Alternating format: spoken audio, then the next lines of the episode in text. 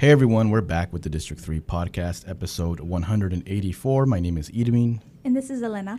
And today we're joined by someone in the, uh, well, two people in the community who are doing a lot of good work for the organization, the NWA Center for Sexual Assault. Introducing Anngie Molina and Sara Cano. Thank you both for joining us today. How are you? Thank Good. you. Thank you for inviting us. Uh, excited to learn, you know, a lot about the work that y'all are doing um, at this time, what the organization is doing, and the upcoming event coming up on April 22nd. But one of the things that we like to start when we interview someone is to talk about, you know, a little bit about who they are as individuals. Um, are y'all both here, born in Arkansas? In Arkansas? No. No, I, I didn't think so. But where where were you all born? Can you go first? Okay, so I was born in Houston, Texas, 1993. 1993. Don't guess my age. um, padres, mom Colombian, father Mexican American. Okie dokie. Okay, I didn't know you were part Mexican. Yeah, not a lot of people do. Um, just because I wasn't raised like Mhm. culturally wise on the Mexican American side. I've always known my mom's side. I've been to Colombia. I lived in Colombia. Um, so that's all I've known. Okie dokie. Um, so and I've tried claiming it the other side, and they're like, okay, you're not Mexican enough, or whatever. I'm like, okay, well, okay. Ooh. Yeah. Well, I think I, I think it's okay for you to claim you know, Yeah. what you are. I think uh, I know for me, if you're, I mean, if you're, if you have the Mexican blood in you, then you are Mexican. Doesn't matter what other people Mm-hmm. say.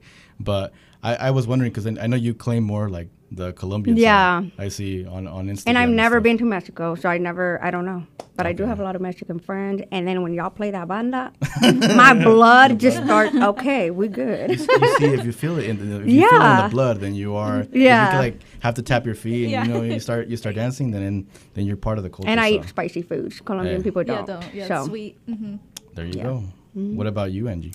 Um, I was born in El Salvador. I was born in El Salvador. Both my parents are Salvadorian, so I very lived that traditional Salvadorian culture life.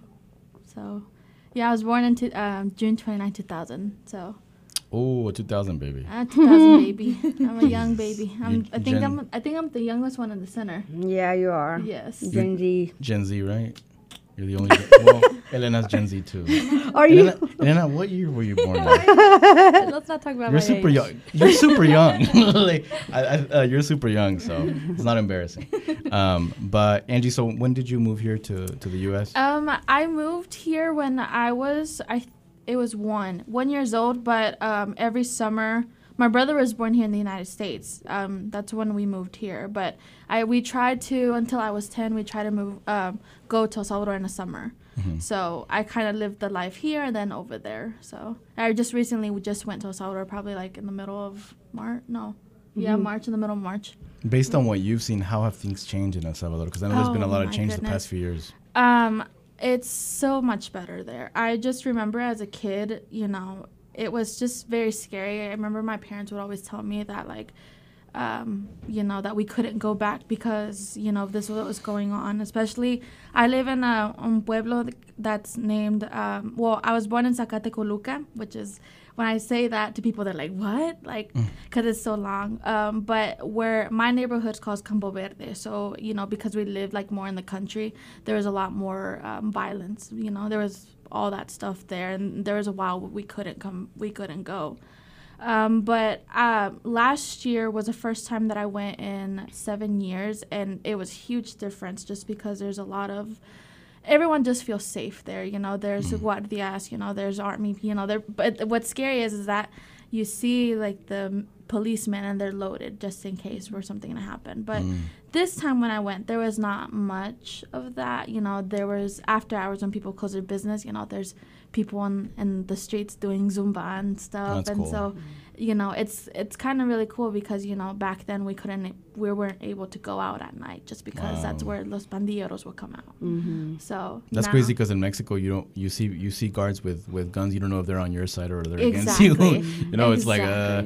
But I'm guessing y'all are big like on Nayib Bukele, right? Oh my my mom is my mom loves him. I feel like every Salvadorian my person I mom speak loves him. Actually, Just loves there's him. actually so my uncle he works for the government over there and he's not a big fan just Hmm. Oh, because really? he sees from he sees from one point of view and stuff. But my mom is obsessed with him. My mom had a a jersey with his face on it. I've seen you those. know, there's there's like you know those decorations that you put on like on on your uh, on your fridge, like the magnets. There's Yeah. one of him. There's a hat. And it helps that he's a cutie too. I mean, Yeah, I would I told Sara that I like gave like uh, not a presentation, but I t- we talked about for a good thirty minutes, and she was like, "He's so cute! Oh my gosh, look at the good stuff he's doing!" And we're big, like we're two like dog people, and so he Wow. like did like a v- like he created a whole vet just for the dogs over there, and she was like, "That's What? even more like more Green flags him." everywhere. Yes. when I went to the to the I forgot what it's called that the pulga in Dallas, the big Uh-huh. pulga in Dallas.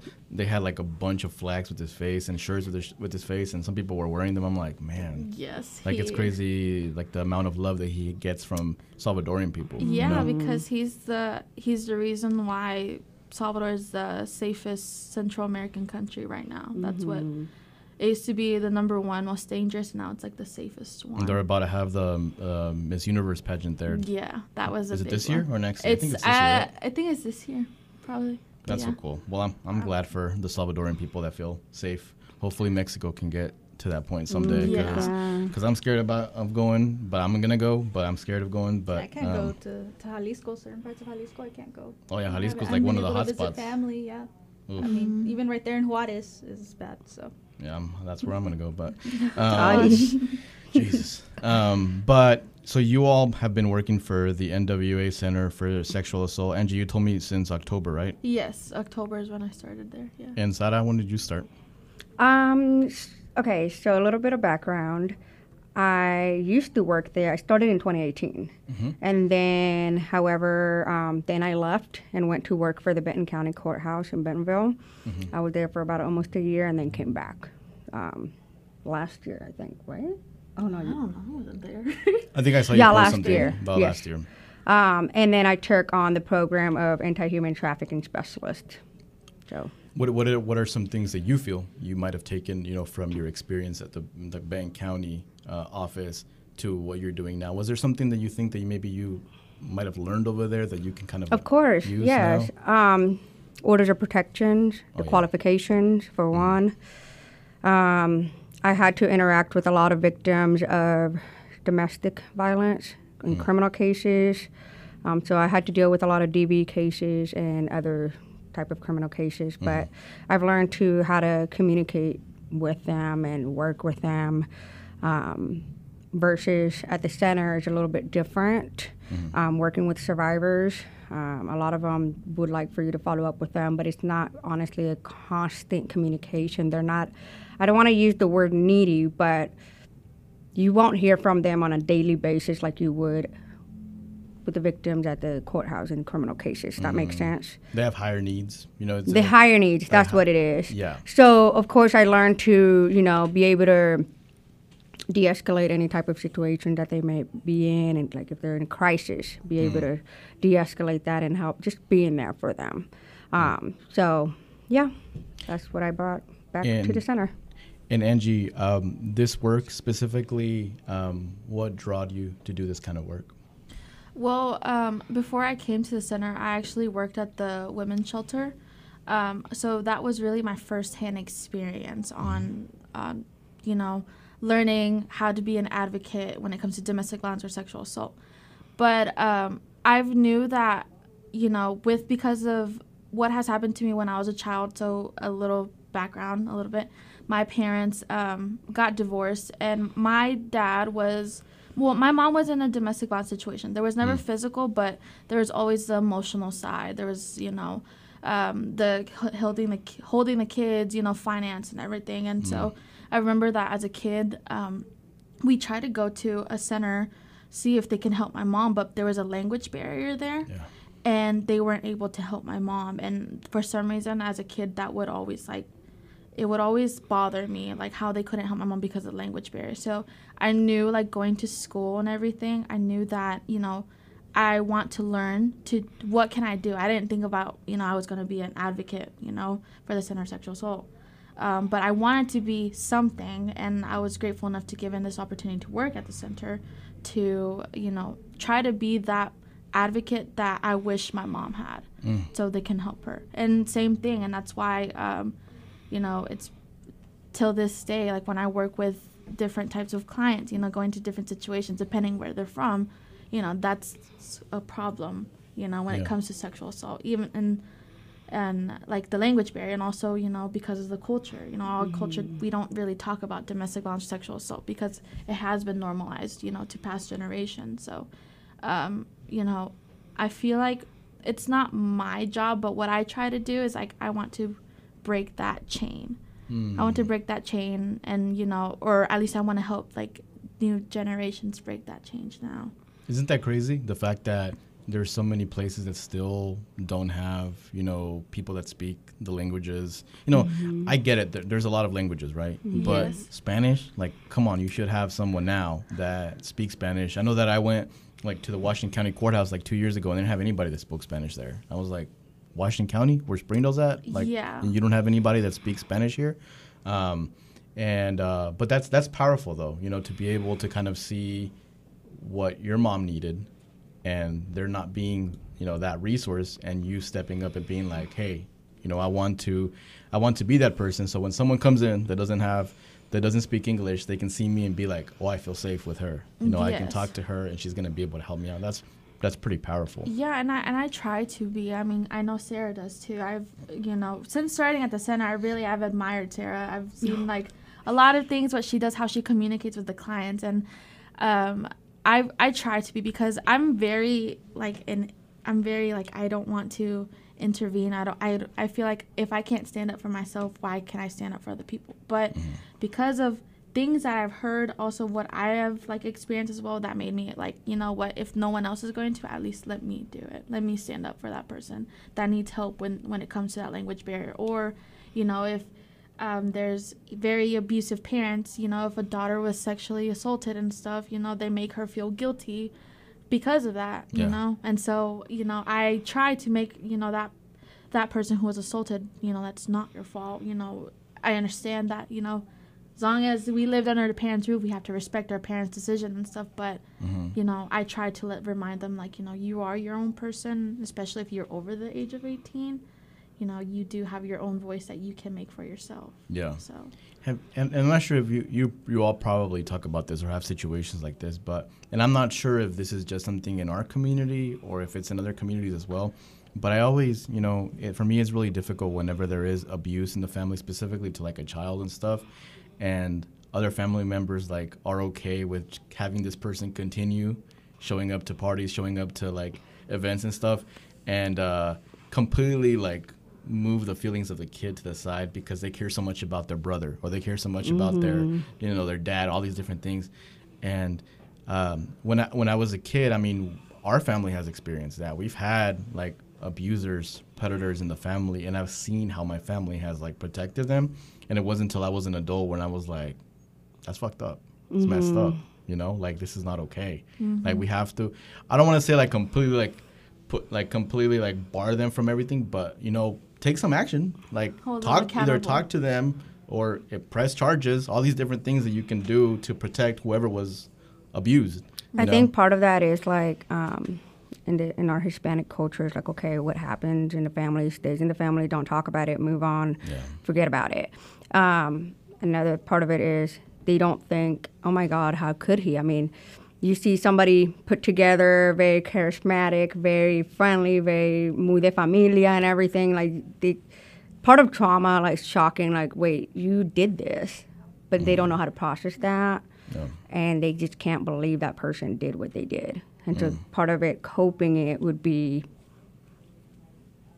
just moving on, forget about it, let's hang out. We are still a family at the end of the day. Here's the thing with me personally, I don't care if you're my family, if you're toxic, I'm gonna cut you off. If you're abusing me verbally, mentally, physically, emotionally, I'm cutting you off. But that's part of because we in in the advocacy world, apart apart from the advocacy world, we have to also unlearn a lot of bad habits, un, unlearn a lot of um, bad, healthy, unhealthy relationship that we had. Mm-hmm. You know, part of our job is also to go out and educate the Hispanic community. Like, just because you're married to this person and doesn't make it okay for them to we're gonna get real, but it doesn't make it okay for them to take advantage of you in bed mm-hmm. um, without your consent.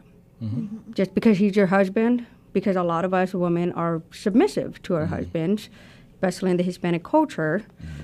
and they don't they don't see it as rape. They don't see it mm-hmm. as an assault. Yeah. Es que yo yo I, I I tried at first. Yo dije que finally, finally, yes. Mm. Okay, but at first you didn't want to. And that's still, you know, abuse right there. So a lot of these women that, oh, you know, when we go out and talk about healthy relationships, dating, all of that, it's like, it's like an eye opener for them because they don't realize that. But it's still not going to come forward regardless. It's just, but it takes time. So what we mm. do is, even though they don't come forward to say or talk about their experiences or asking for help, at least we're planting the seed to let them know we are here in case you do need us. Yeah. And I guess a lot of it's shame too, right? It's like- Exactly. it's, it's mm. like once you tell someone that you- Victim blaming too. Yeah, like So- telling someone like that you don't know uh, what you've been through, or people, or even even telling someone that you do know, like a family member, like oh, this person did this. Look, I had I had this one experience. One, I, th- I think I've talked about it on the podcast before. I was at a bar in Fort Smith. Uh, I was like 20, 21 years old, and uh, and and this person, this guy, groped me while I was at the while I was getting a drink, and I and, and he and he was behind me, and for me, like I got mad and I told him off and stuff, but I didn't even think. But it still affected you, right? I didn't think about it until afterwards. exactly. yep. I was like, I was like, Exactly. that's, that's fucked up. I didn't think about it. Like at the moment, I was just so mad, and I was like, dude, like, you know, being a dude, sometimes you kind of put those feelings to the side, and you're just like, dude, get like, get away, like, like that's like. Uh, I was still kind of like in shock and stuff. My friends wanted to beat him up, but I was like, ah, like just whatever, just get. But then years afterwards, I was like, wow, like I, I guess I've been sexually assaulted before because I didn't know this person, you know. Um, but when I thought about it, I was ashamed of it, and I didn't want to talk about it because I was like, first of all, I was also I know people have experienced worse, like this, just a dude, right? But then I kind of put myself to the side, and I was like, no, but this is an experience that I went through, and this is something that affected me. Mm-hmm. So like I have to talk about it, I have to mention it, but there is a lot of shame of of coming forward with it, Especially even- in men. yeah. because men do get assaulted whether it's from another man or another woman believe it or not and i feel so so like me da lástima because it's like society have this mindset of like okay you're a guy you're supposed to like it Machismo. you yeah you, you got laid you're supposed to like it okay no you took you got taken advantage of Yeah. if you don't remember the act if you didn't consent to it you got taken advantage of. And I just want to let everybody know, man, like it's okay to come forward to talk to one of us. Um, everything that w- what we do and what we talk about is confidential. Nobody has to know, you know, your situation. Nobody has to know that you called our crisis line, um, because everything that we do is confidential. What happens at the center, what's being discussed at the center, does not come outside of the center. Is the first contact with you all? Is it done through phone? Is it the first contact? The way Yes, people for the most part. So um, it depends. Some people call uh, on behalf on the survivor. Mm-hmm. So we have law enforcement who may call, or nurses at the hospitals who may call for a forensic exam. Mm. And we'll get into that, but um, they'll be the one calling. Okay, this person was assaulted. We need to schedule a forensic exam. So what that means is um, they schedule a forensic exam with our on-call nurses, and basically we gather all the evidence because your body's a crime scene at that point. So we gather all the DNA, all the evidence that we may gather, and then, um, however, before we get to all that, we ask for verbal consent from the survivor. Because, for example, if it's a third party calling on behalf of the client, we call them client or survivors. So if Anngie discloses something to me that happened to her, and I know the center's information, okay, you know what? I'm going to call them because that's not it. Like, we need to get you there now. And I call them. There's always an advocate on call, for one, 24 hours, seven days of the week. Two, that advocate can inform that person of the services and whatnot. However, we're not going to make an appointment without the client's or the survivor's consent, because she might be she might not want to come forward at that moment Yeah. but because her friend or somebody else, the loved one, is looking out mm. for the best interest for them, they want to pressure her. At the end of the day, we go by what the survivor, the client want. But we also advise them, like, okay, you know, it's okay if you don't want to come in for an exam, but just know 96 hours is the window. Legally, is that or what do you mean the window? Ninety six hours. So the 96 hour window, I think it, It's more like um, where the DNA evidence could go away. So the Oh. max is Yeah. The if it's possible, depending on the situation, the max is 120 hours, but that's usually approved by like our forensic nurses to see like what has happened. But that's where like the the DNA evidence, for example. So if um, a, like the perpetrator was licking or kissing on your neck and stuff, you know, there's that it's DNA. still fresh. Yeah, there's that DNA evidence of him, you know, the d- whatever he has Some on, type on his of- neck. Fingerprint, anything, fluids, bodily fluids is still there. Yeah. Um, That so we try to get them in as early as possible. But um, we understand that sometimes they don't want to, and that's okay. Um, but we do educate them on the importance of coming in. The earlier, the better. Um, just so we can wrap it up in evidence, and we send it off to the crime lab in Little Rock, and it'll be a lot easier to find any traces of DNA. Do y'all um, like do follow ups? Like if someone needs to, uh, someone needs to go to a shelter. Like, Mm-hmm. do y'all like who do y'all work with on that? Because I don't think y'all have a shelter, right? We don't. We're not a shelter-based program, but um, we do work with Peace at Home. We work with the women's shelter.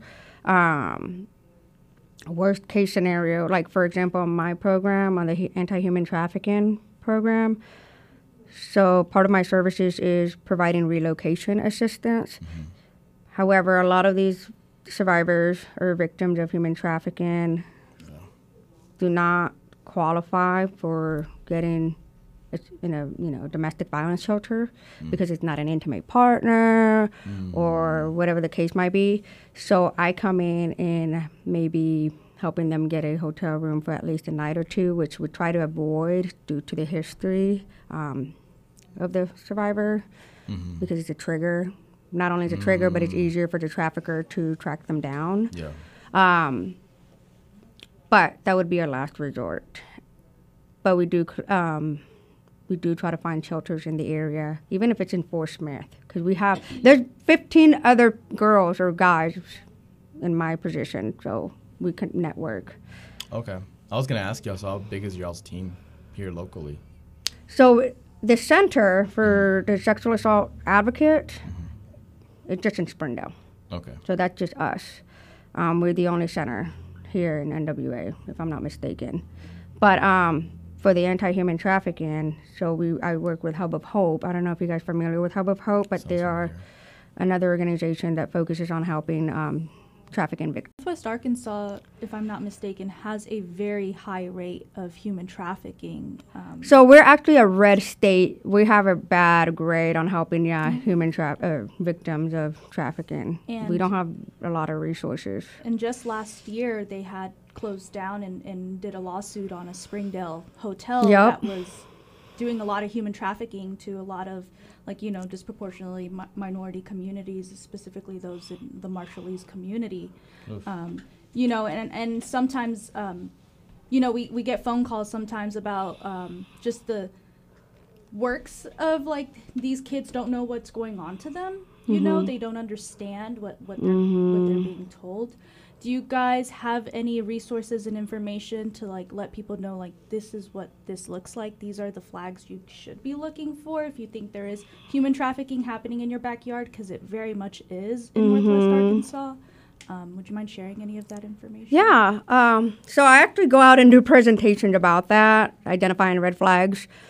One of them is if your minor carries a lot of cash that they should not be carrying. I mean, even I don't have a lot of cash. Like, um, we're talking about let's say a thousand dollars, two thousand. That's not normal for a minor to be carrying. Um, a lot of hotel keys, a lot of them in their purse. Um, at the top of my head, I want to say if they look like their behavior changes, if they were one way, like, you know, very charismatic, very outgoing, and all of a sudden they're isolated, don't want to disclose anything. Um, you'll see sometimes a couple of bruises on them. Um, but I can go more into depth. Like Do you the- work with schools locally to, to help teachers also identify these things? Um, that's the goal. Okay. That is the goal. Um, they do have their own training. They have their own agenda. As of right now, I'm working on um, doing training. Okay, so let me backtrack a little bit. So our center serve 18 years old, 18 years old and up, so adults. So, um, but we do have a prevention education specialist that goes out to the schools, especially high school, Fayetteville High School, Springdale, and talk to you know 17 year old, 18. I think like the age of high school, 16, 17. Um, and then we kind of give them. We don't give them explicit information, but just try to touch base on you know sexual assault, what it looks like, like healthy relationship, consent. Consent is key. All that, right?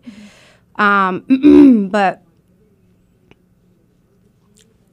so, um, but the goal is to partner up with like foster care systems, um, train staffs to identify, like we talked about. That is the goal. Again, the program just started, so we're working on that. Um, going out to shelters and educate the staff because domestic violence and trafficking victims, it, it kind of goes pair and pair. There are very similarities, um, but they're two different groups, if that makes sense. Um, behaviorally wise, psychologically wise. Um, so we try to train staff on identifying whenever you do get a client coming into the shelter, what type of question to ask, and if they do disclose any type of sign that they have been trafficked in the past, then they can contact me. If I can't provide any resources for whatever reason, then we can go ahead and work with Hub of Hope. Um, so that's the whole point of creating, you know, that network. What are system. some other resources that we haven't mentioned today that the center provides for folks listening, besides what we have talked about? If there's any other that comes to mind that you can think of. counseling. Uh, Counsel- We have free counseling, free counseling and support groups. So basically, like, there's no requirement. Well, the one requirement, I guess you can say, is um, that you have to experience sexual abuse. It doesn't matter if it was 10 years ago, four years ago, three years ago, doesn't matter. If that's something that has been bothering you within your life, and it's like finally you do want to go to therapy about that, um, that's something that we do offer, then support groups as well. Um, but counseling is one that you know a lot of people don't know, especially that it's free. And then talking about a subject that you know probably is like bothering them their whole entire lives, and after that they have kids, and you know, so counseling is one. Um, we do community outreach, Mhm. so educating the community, especially Spanish speakers, because her project is Estamos Contigo, which focuses on the Spanish-speaking communities. So we have a couple of other different projects. So we have Estamos Contigo, then we have Project Arch, which is LGBTQ plus. We have an advocate for that. Then we have KKMI, which is a Marshallese project. That's cool. We have Let's Talk NWA, focuses on the domestic violence in the African American communities. And then we have Grace for Survivors, which is a faith based outreach program. And then there's myself. And then the prevention education specialist. So we all try to be inclusive to cover all the communities. So if, if, if a Spanish speaker goes to the NWA Center uh, Center for Sexual Assault, do they speak to Anngie? Um, so there's three bilingual people. So it's me, uh, Maritza. She's the other. She's my other half of Estamos Contigo, but the other bilingual advocate, and then Sara. Okay. So it's us three that they would come talk to. And So- this, this podcast is meant to be bilingual, so I'm going to ask you in Spanish, uh, just so for the people that, that are listening. Uh, um, el centro, I guess in Spanish, what, what is what is the name of the El organization? Centro contra la, que, Centro contra la Agresión Sexual del Noroeste de Arkansas, que estamos localizados aquí en, eh, en Springdale por la Sunset, enfrente de la iglesia de San Rafael. Entonces, si alguien habla español no habla en inglés y fue una víctima, ¿verdad? Ah, ¿Cuál es el proceso? Ah, ah, entonces, ¿les hablan por teléfono? ¿A qué número les hablan? ¿Cómo empiezan e- ellos el proceso en caso de que fueran víctimas de abuso sexual? So, ellos pueden llamar a, ya sea a nuestra oficina, que operamos de 8 y media a 5 y media de la tarde. Pero si necesita servicios después de las 5 y media de la tarde, está nuestra línea de crisis. Que qué pena con ustedes que no me la sé de memoria, me toca que agarrar el teléfono para proveer. Ahorita la encuentro, ahorita la encuentro. Eh, entonces, este, pero siempre va a haber una persona que habla español y si no hay una persona que habla en español después de las cinco y media, eh, la persona que habla inglés va a hacer todo lo necesario que pueda para buscar a la persona adecuada que, que traduzca en español. El número que tengo es 479-347-2304. Sí, ese es el de la oficina. Ok. Y de Y ahí la- pueden, pueden, ah, hablar con en español si hablan ese número de teléfono. Exactamente. Pueden llamar cualquier hora entre de ocho y media a cinco y media. Ok. Pero si por cualquier cosa en tan medio de un crisis y ya fueron pasadas de las cinco y media, pueden llamar a nuestra línea de, de crisis que viene siendo un 800, no sé si es que hay. Y, y, eh, hay tres personas que, que hablan en español, ¿verdad? Incluyendo tú, Angie. Ujú, Ujú. Sí, es, es Sara, yo y Maritza. Ok, entonces si alguien fue, otra vez, si alguien fue víctima de abuso sexual, pueden hablar y sentirse a gusto sabiendo que hay gente que va a hablar español. y Porque a veces la gente, eh, hay mucha razón por a veces no, no hablan a la policía. Porque piensan que no hablan, que no hay, que no hay gente que habla español, pero en este centro si hay alguien que va a hablar español y que les va a poder ayudar en su lenguaje. Sí, claro. Eh, Ellos, una cosa que quiero decir a la comunidad hispana es que uno, no tienes que tener identificación. No, Dos, no tienes que ser legalmente aquí en los Estados Unidos para recibir nuestros servicios. Tres, no tienes que reportar a la policía. Entonces, este, como repito, cuando le, le decimos que no tienes que reportar a la policía para nada en absoluto, si usted quiere hablar con nosotros, todo es confidencial, no sale del centro, eh, va a quedar, mejor dicho, entre usted y yo y hasta Dios.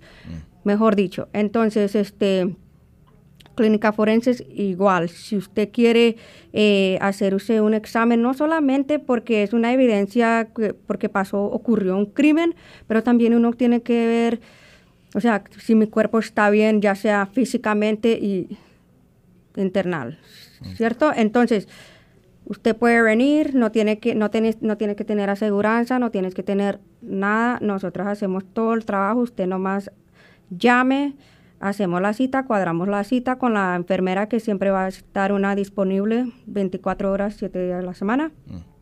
Y así hacemos el proceso, haz de cuenta como en un médico. Entonces, este, y siempre va a haber alguien ahí que la, que la va a apoyar a usted, o lo va a apoyar a usted. Ujú. So with with this work the, that you all do, uh, it's tough work. You all hear probably some really bad stories. Um, what do you do specifically to take care of your own mental health after kind of going through a workday full of all these like difficult stories and stuff? Do y'all do anything specifically? I know you probably work out. I see you on Instagram. I do, I do.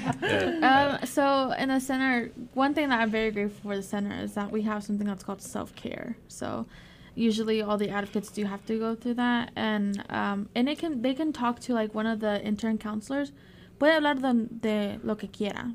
Si es un algo que le molesta, you know, about a clinic, okay, they can you can bring it on there. But it's in a way, it's you know, like, she, like how you said, she works out. You know, um, my my thing is I cook. I cook for I it's just me and my boyfriend and my dog, but I feel like I cook for like millions of people. That's like how I do that. Like if I'm anxious and stuff, but also self care has helped a lot. You know, doing with this line of work. What's your favorite dish to cook? I love pasta. I love pa- like any type of Alfredo because I've always wanted to be that when I have kids. You know, I don't want to just cook that Salvadorian traditional food. I want to learn like Pupusas other. good. Yeah, I know. That's what I was about to say. Pa- if I could eat pupusas on a daily, relle- panes rellenos? We good? Okay, but okay, uh, trust me, as someone who eat who ate Salvadorian food for almost twenty, tw- almost you gotta 25 pass it down. Okay, but you know what? I want my kids to experience any other type of food. Yeah. so, Yeah. I feel you, I feel you. yeah. So, uh, No So more cooking is your, your yeah, way cooking. of Cooking Escape. is my taking care of your Yeah, mental there health. yeah.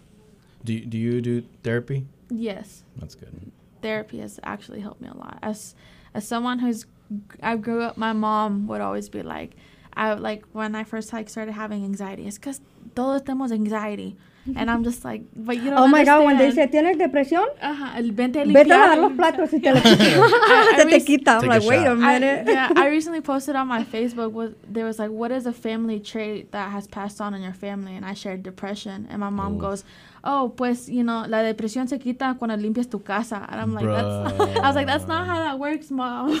I've had some people tell me like just go to church and your depression will go away. I'm like, okay, it's great to have a relationship with God, Right. but depression is real, and some people need medicine. yeah. Some people need therapy. Yeah. You know. Um, what about you, Sara? So, I mean, aside from the gym, I mean, I try to get my nails done. That's my self care. I like to get my nails done, my lashes done. Cuando hay plata, si no, me voy. but I do other stuff like cleaning, um, try to spend time with my friends, and just be in the present. Um, I live with my mom. She's a single mother. So I try to take her out, invite her to places, to just have that bonding time with her. She became my best friend. So, Family is so important. Mm-hmm. I, I know some people like have you know may not have the best relationship with their family. I have a really good relationship with mine. yeah, and, like, same. my well, fam- just my mom. my family's like my everything. It's like it Yeah. charges my batteries whenever I feel you know low on energy and stuff. Um, one of the things that I did want to touch on is that you all have an event coming up Yes. on April 22nd, and can you tell us a little bit more about that? Yeah, so Piñata Sam. So Piñata Sam is is an event that we have for Sexual Assault Awareness Month. So um, we're gonna have it April twenty second from twelve to four. So basically, what Piñata Sam is, you know, we're using that met- that metaphor to romper el silencio de uh, agresión sexual, right? That's it, right. I've been having trouble with that. I say abuso sexual, pero turns with eyes. But um, we try to break the silence of sexual assault. So um, so what we do is, you know, we go out to, you know, in Springdale, you know, just go to any park or anything. But this year we're kind of doing a little different. So usually we do events just like, just do like the piñatas and the kids break the piñatas and everything and stuff. But this year, me, Maritza, and then our intern this year, uh, Anastasia, we wanted to do kind of like a resource fair. So growing up, um, I don't know if any of you guys have dealt with it, but I did, you know um, growing up as a 10 year old, I had to interpret and then also translate a bunch of documents or a doctor's appointment and stuff. And we were relied on to like find the resources, you know, for our parents. So, Yep. what in el Dia de Piñata Sam, what we want to do is we want kids to be kids. So, we're going to have piñatas, we're going to have a bouncy house, we have them to like color and stuff. So, kids be kids, and then we're going to have a resource fair. So, para los adultos que pueden aprovechar to like find whatever resources is you know benefits them so for example we have um, arkansas early education you know it's a program that you know if they help you know young moms or if they're pregnant or if they need any like resources we're gonna have the women's shelter there too you know. We have we have jennifer the court advocate so in case you know if she you guys need to help file an order of protection or if you know all that stuff with the women's shelter she can help you there too. We have like a like almost 20 20 businesses that are going to come out. We have an immigration um, attorney that's going to come out there too so Okay. So yeah and the consolado del salvador is going to be there oh sorry consolado del salvador is going to be there so that one meant a lot to me the fact that they're going to be there so Have you been to their offices already? no i have not i have not i've I been went to there like a day after it opened, and they gave me a tour. It's cool. Yeah. It's just cool to see that there's a Salvadorian uh, consulado here. you yeah know? yeah exactly so ori- so i'm not. Is not it the one in Springdale? yeah Yeah. On it's on- Sunset, on right? Sunset. Yeah, Okay, I it's saw it. Okay. road. It's blue like the yeah, Salvadorian have the. Yeah. flag. So I'm not originally from s- like Northwest Arkansas. I was raised in um, Van Buren, Fort Smith. Okay. So, uh, us- so one thing that I've noticed that in Fort Smith, Van Buren, to me, I didn't feel like it was so much diverse. There's not that much diversity. So when I moved up here, it was when I saw that, when I saw like the Salvadoran flag and everything. I actually the first time came here was like with the Salvadoran festival. I just loved it, a hundred percent. So, um, kind of stuff like that is like what we kind of wanted to um, do with Pinata Sam. So, um, so yeah, we have um, someone who's going to be giving out free tacos, um, Free taco. free tacos. Mm-hmm. So Elena? yeah, tacos. full. ba- Banco Gotta C, pull is, up. Banco You got me a free taco. Ban- well, tacos, Banco C is gonna be giving out 100 pupusas out, so there's pupusas wow. también. Um, so, you know, we have, you know, we're gonna also have like a snack table, so it's gonna be like a day for the kids too. you I don't think we've mentioned the location. Yeah, where's Oh, it's gonna be at the Jones Center. Sorry, I mean, it sounds good, Anngie, but like, where, Pero where? it's gonna be at the Jones Center. It's so it's not gonna be exact. It's so it's at the Jones Center, but it's gonna be behind it. Like it's in front of the nonprofit. So that's where they do the? Is it where they do the Salvadoran festival? Yes, Mhm. exactly. Salvador Festival, Arkansas, when they've done all that stuff. Okie dokie. So April twenty second. Remind people of the time again. 12 to 4. Twelve to four o'clock, and any everybody can go. Anybody can go. Bring your kids, bring your friends' kids. Don't bring any Your dogs. You know, bring your dogs. Yes. um, I have a French bulldog. I have a Frenchie named Rinko, and he's part of this NWA Frenchie thing. And I told them to bring your Frenchies. Bring any type of dog you want. Let, Just make let's sure end this not podcast talking about our dogs. Okay. Okay, so you have you have one dog. I have three, but Okay. two of them live with my mom. But I have one with me right now. And what kind of dogs are they? Rico is a Frenchie. He's a French bulldog, and then the other two is Emmy and Nessa. Um, she is a. They're both Chihuahuas, and they were Mm. both rescues. Okay, Yeah. so all, all three of them live with you. No, two of them. So Emmy and Nessa, the girls, they live with my mom. Rico lives with me. Oh, okay, because I was like three dogs is a lot. No, they are a lot. When they're together, and I go to my mom's house every weekend to Fort Smith or Van Buren, they're a lot. They don't like Rico because he's a oh. boy. So What about you, Elena? Do you have a dog? No, I don't have a dog. You Come on, don't. Elena. It'll I I don't change your have the life. time. That's true. You know what? I respect you for that. You have to have time because it's Yeah. like I'm not saying you have to like like you have to do it. I'm saying that you do have to have time to like have a dog. Yes. 'cause They're like I another child. I, I have. Children. I love my brother's dog, Klaus. He's a Rottweiler. He's amazing, and he loves Oh, me. And yeah. whenever I see them and him, and you know, that's a fun time. But yeah, they're a lot of work, and I don't have that responsibility right now. I If you like sleeping in and not being woken up early, don't get one. I don't. Let me tell you. What kind of dog do you have? I have an Aussie Doodle, Oh. and then I have a Staffy. Well, I think she's a Staffy. I don't know. We rescued her. I, yeah, we rescued her outside of Petco. she's amazing. She's so cute. And then the Aussie Doodle, I I think I want to say I rescued him too from a litter. Mm. Yeah. So, um, Doodles are like they're high they're high maintenance kind of. I don't know. let I me tell you something. that. something. Do you agree? Para with- una cortada de pelo para ese niño, Oh, casi igual que el, el mío. Oh Almost two hundred dollars. Oh, 200? Almost Oh. two hundred. Wait, Yeah, are you depending on how matted they they are Yeah. and everything. Where, where do you take them to get their haircut? Well, you don't want to. You don't want to promote them. Okay. No, no, no, no, no, no, no, no, no, no. Hold on, it's because the caffeine kicking in, and I feel like I got ADHD in my brain. That's why I kind of like go off. Um, Is it in Benville? no, it's in Springdale. It it it's, It's like on Bark Avenue, is it? it's on Sunset actually, behind. Uh, I think it's Walgreens. On Sunset.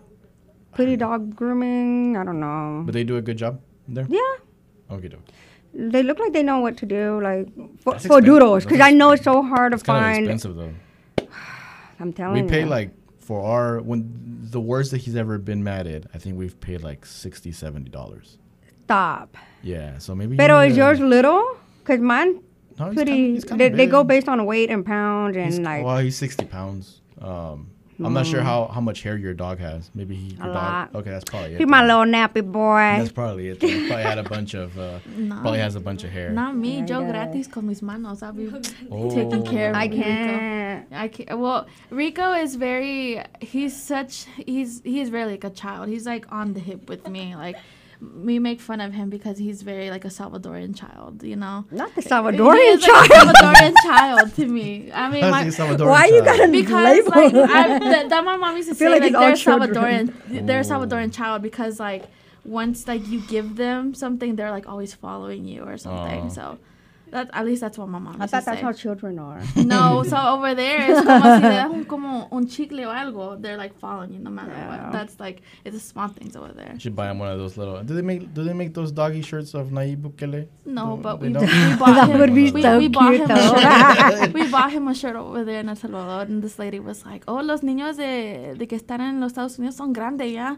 Es para tu hijo." I'm like, "Yeah, it's for my dog." I mean, I, I, I, I would make him a little a little Nayib Bukele shirt. I'm pretty sure he'll become viral because like Nayib Bukele is so popular right now. Yeah. Um, but thank you all for being here. I appreciate. It. Hopefully, some of the folks that are listening today. Well, actually, let me let me rephrase that. Hopefully, there's not folks listening that need these resources. But if there is Yes. folks, but if there is folks that are listening that need these resources, um, you all know how to how to contact Anngie, how to contact Sara, or how to contact the organization in general to be able to get these resources. Yes. Um, and real quick, the crisis hotline, the number is 1 800 656 4673. Okie dokie. There you go. Repeat it one more time, just to make sure people. Yeah, so it's 1 800 656 4673. So I, that's a national. That's enough. Oh my goodness. So I just now realized that. I'm so sorry, that's a national guys. cri- the crisis hotline. But if you want ours, Ours is citizens, 794. So it's 1 800 794 4175. One more time 1 800 794 4175. Y para los que hablan español, eh, 1 800 794 4175. Una vez más, 1 800 794 4175. Y es una línea de crisis disponibles 24 horas, 7 días de la semana. Sounds good. Well, Angie, Sara, thank you both for being here today. Really Thank you appreciate for having Thank us. you. For good providing time. these resources. And for everybody listening, that was the end of episode 184 of the District 3 podcast. My name is Irving, And this is Elena. signing off.